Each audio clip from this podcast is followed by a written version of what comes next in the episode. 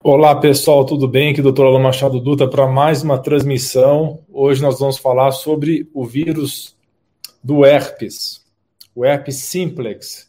Eu fico olhando toda hora para o lado aqui, pessoal, porque eu estou olhando para a tela do celular e para a tela do computador para poder estar tá tendo contato visual com vocês. Porque eu estou falando transmissão simultânea no YouTube, Facebook, Instagram e também periscope. O herpes é uma das doenças sexualmente transmissíveis mais comuns e muitos se perguntam como se livrar do herpes de uma maneira natural, porque a maioria de vocês conhece já os antivirais que existem para tratar esse vírus, né? O problema é que o vírus do herpes pode permanecer dormente dentro do organismo das pessoas, dentro do sistema imunológico por toda a vida causando periodicamente, esporadicamente, bolhas que vão estourar e vão se transformar em úlceras. Acho que a maioria de vocês conhece essas bolinhas, né? Forma aquela caixinha de uvas pequenininhos, né? Em geral, aquele agrupamento de vesículas, e elas estouram, e ao estourar, elas viram uma úlcera rasa. Elas podem aparecer nos lábios e também na região genital. Quando não tratadas, as úlceras herpéticas geralmente duram cerca de 10 a 14 dias de evolução. E são bem desconfortáveis. Para quem teve herpes já sabe como é que é. Da vermelhidão, da dor, da queimação e frequentemente também constrangimento social. Né? Desenvolve lesões, é facilmente reconhecível e isso gera um constrangimento.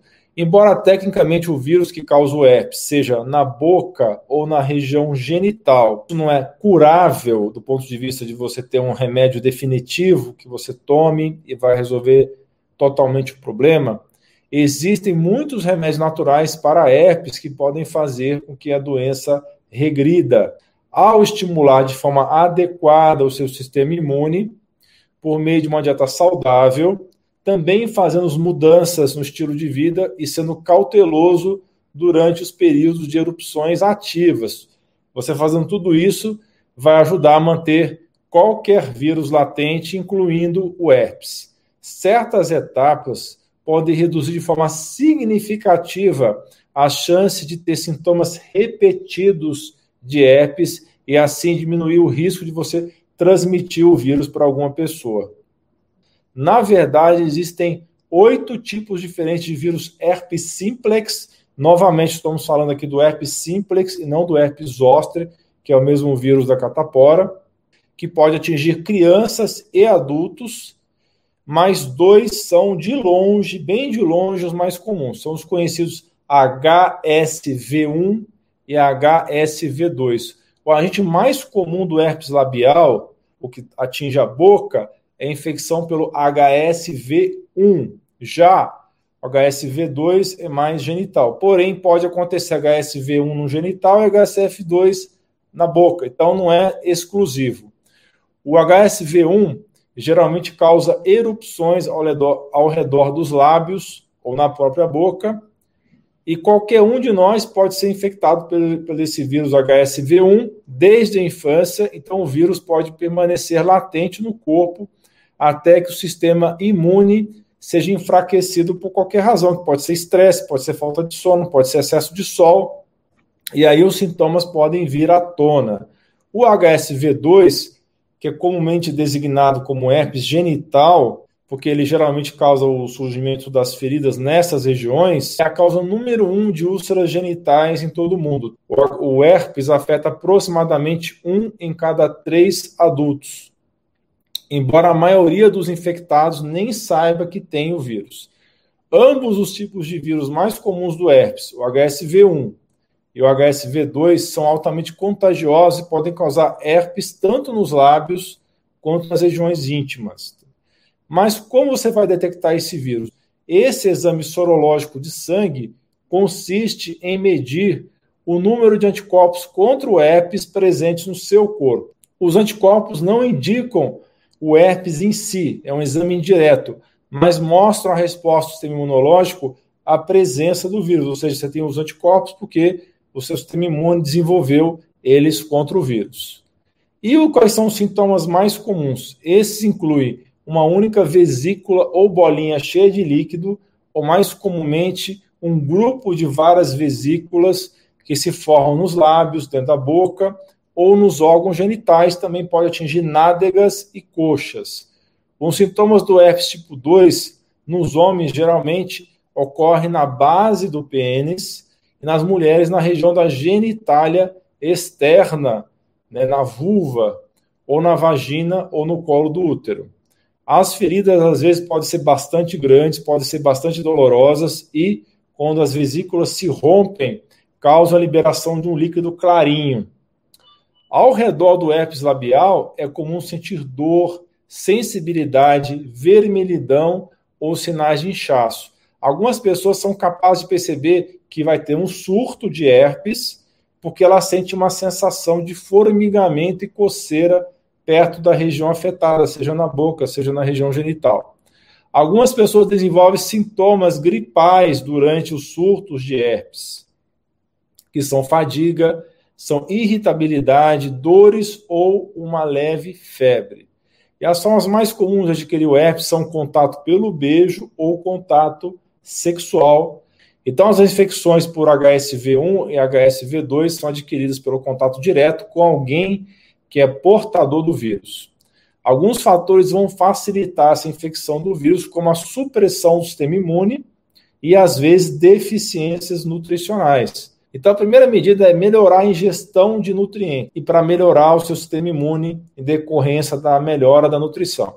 Para isso, inclua alguns alimentos curativos em sua dieta. Que alimentos curativos são esses? Para manter o vírus dormente o quanto for possível. São alimentos ricos em L-lisina, que também você pode suplementar esse aminoácido chamado L-lisina, já vamos falar sobre isso. Esse aminoácido ele pode impedir a replicação do vírus do herpes. Isso inclui leguminosas, tá? feijão, grão de bico, fava, né? peixes, peru, frango, vegetais das cores laranja ou vermelho. Tais vegetais têm antioxidantes, como é o caso dos carotenoides, bioflavonoides e também da vitamina C, que ajudam com a cicatrização da pele e aumentam a imunidade geral. Os peixes selvagens e não de criação. São uma das fontes mais ricas em ácidos graxos ômega 3 essenciais. Ajudam muito na inflamação e na reparação dos tecidos por serem ricos em ômega 3. As fontes de proteína orgânicas, além dos peixes selvagens, como o caso do gado que come pasto, que a gente chama de gado orgânico, esse gado também sem hormônios e sem antibióticos, são fontes de proteínas de alta qualidade e que vão ter a L-lisina, e que sem essas proteínas o corpo tem dificuldade de cicatrizar. Então, tente ingerir pelo menos 120 a 150 gramas de proteína de alta qualidade por refeição. O mineral zinco, que eu já falei muitas vezes nesse canal, ele é necessário em muitas reações químicas para o seu sistema imune, que vão ajudar a reconstruir a pele também e também proteger o corpo de vírus e várias outras infecções. Então, descobriu-se que formas de uso local ou tópica do zinco são eficazes não apenas para o tratamento das lesões do herpes, mas também para a prevenção das remissões, ou seja, para prevenir que volte herpes. Para aumentar a ingestão de alimentos ricos em zinco, consuma mais fontes de proteína, como carnes ou vísceras orgânicas. É o caso do fígado, da carne de vaca alimentada com capim, sementes de abóbora também, ostras, nozes e vegetais como espinafre. Evite todos os alimentos inflamatórios, isso vai ajudar muito no seu sistema imune. O açúcar, ele atrapalha o sistema imune, ele diminui as suas defesas. Isso é falado até exaustão no canal do YouTube, mas vamos lá. Açúcar tem que ser evitado, porque suprime a função imunológica e pode piorar a inflamação. Todos os alimentos industrializados, especialmente as bebidas engarrafadas, lanches embalados e outros produtos aromatizados como iogurte, cereais, barra de granola e grãos refinados, todos eles vão virar açúcar muito rápido no seu corpo, vão ter efeito inflamatório. Além do açúcar, as comidas processadas têm adição de ingredientes derivados de plantas geneticamente modificadas, óleo de semente hidrogenadas e grãos que podem enfraquecer a função imunológica. Então, grãos refinados em geral enfraquecem as funções imunológicas. O próximo item da lista de alimentos inflamatórios é o álcool. Altas quantidades de álcool, além do fumo e de outras drogas, suprime a função imunológica e podem piorar sintomas como fadiga, dores e inflamações de pele. Além disso, temos os alimentos ácidos. Eles podem irritar a mucosa nas lesões herpéticas no momento da crise. Os alimentos ácidos são ruins nesse caso durante a crise, não fora da crise. Então, durante a crise, esses alimentos ácidos vão piorar a queimação e a ardência. Então, durante a crise, evite tomate, laranja, vinagre ou outras frutas cítricas para evitar que o ácido encoste nas feridas abertas e piorar a situação. Mas fora das crises, esses alimentos são saudáveis e devem ser eh, consumidos na sua dieta com frequência. Mesma coisa a respeito de alimentos ricos em L-arginina. Enquanto que a L-lisina ele é antiviral contra o herpes, a L-arginina ela é ao contrário, ela pode facilitar as crises. Então, durante a crise, evite a L-arginina. A L-arginina pode estimular ligeiramente a replicação do vírus do herpes. Os alimentos que devem ser diminuídos na época dos surtos, que são ricos em L-arginina, são os que contêm trigo, que é o caso da maioria dos carboidratos refinados. E também o chocolate. Então, trigo e chocolate são ricos em L-arginina, devem ser evitados. Mas quais seriam os suplementos recomendados? Existem várias ervas antivirais, como é o caso da equinácea, mas tem também o sabugueiro, a calêndula e o alho. Tem também o astragalus e a raiz de alcaçuz. Eu uso muito em consultório a suplementação com L-lisina, aminoácido protetor. Nas crises pode ser utilizado até 3 gramas ao dia e nas prevenções você pode utilizar de 500 miligramas a 1000 miligramas por dia. Outro agente natural interessante é o extrato de erva cidreira, ele pode ser aplicado como um creme tópico, creme local, e tomar também um grama de vitamina C por dia, melhora o seu sistema imune e ajuda a combater o herpes. O uso do zinco quelado, que agora na, na crise de saúde pública que nós estamos passando, está sendo muito utilizado para evitar o bicho. Também aqui tem papel.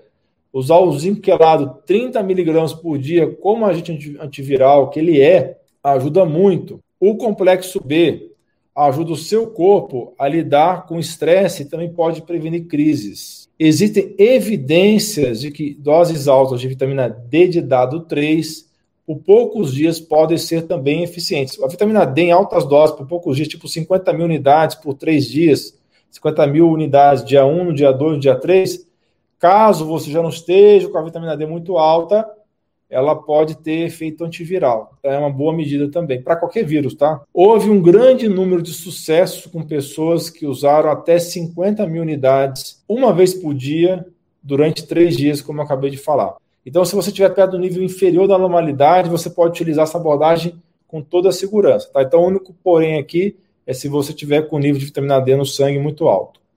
Os óleos essenciais também podem ajudar bastante. Os principais são o óleo de cravo, óleo de melaleuca e óleo de mirra. O de melaleuca é um dos óleos mais comuns usados na pele por suas propriedades antivirais, naturais e também pelas suas ações antibacterianas. Então, um dos principais aqui é o melaleuca. A melaleuca também tem ação antifúngica, então é, tem ação antimicrobiana em geral. Você pode aplicar esses óleos essenciais três vezes ao dia nas áreas afetadas como feridas, tendo cuidado de usar uma quantidade muito pequena, apenas uma a três gotas, e é melhor você até diluir essas gotas no óleo carreador, tá? Se você tem certeza que você não tem sensibilidade a óleos essenciais, você pode usar ele puro, uma a três gotas, mas o ideal mesmo, é, ou se você tiver pele sensível, é misturar essas gotinhas com óleo carreador, que os principais deles são óleo de coco ou óleo de jojoba. Outras medidas para suprimir o herpes são o uso de aloe vera, né, a babosa, o resveratrol da, das uvas, o alho, já falei, e a lactoferrina. Lactoferrina é um tipo de proteína retirada do leite que tem ação de melhorar o sistema imune. Pode ser adquirido como é, uma coisa na farmácia de manipulação. Você pode mandar manipular a lactoferrina. Agora eu vou ensinar a vocês uma receita caseira um remédio que você pode aplicar diretamente sobre as feridas. Então acompanhe com atenção. Os ingredientes são, tome nota, uma colher de chá de bicarbonato de sódio, duas colheres de sopa de suco de aloe vera e meio copo de água morna. Vou repetir, mas vai ficar gravado. Os ingredientes são uma colher de chá de bicarbonato de sódio, duas colheres de sopa de suco de aloe vera e meio copo de água morna. Combine esses ingredientes em um pequeno copo caneca, misture bem. Tome um pequeno gole e bocheche a mistura na boca por pelo menos 10 segundos. Cuspa e repita a operação até que acabe a porção que você fez. De novo, como é que você vai usar isso aqui? Combine todos os ingredientes em um pequeno copo ou caneca, misture bem, tome um pequeno gole, bocheche a mistura na boca por pelo menos 10 segundos, cuspa e repita a operação até que acabe a porção que você fez. É importante não engolir, tá? Não é para engolir isso daí. Repita isso uma vez ao dia até que a ferida da boca cicatrize completamente. Não se esqueça de dar um joinha nesse vídeo, compartilhar com seus amigos e familiares e clicar em inscrever-se para que você e sua família atinjam excelência em saúde. Você é fera! Um grande abraço e um beijo no seu coração.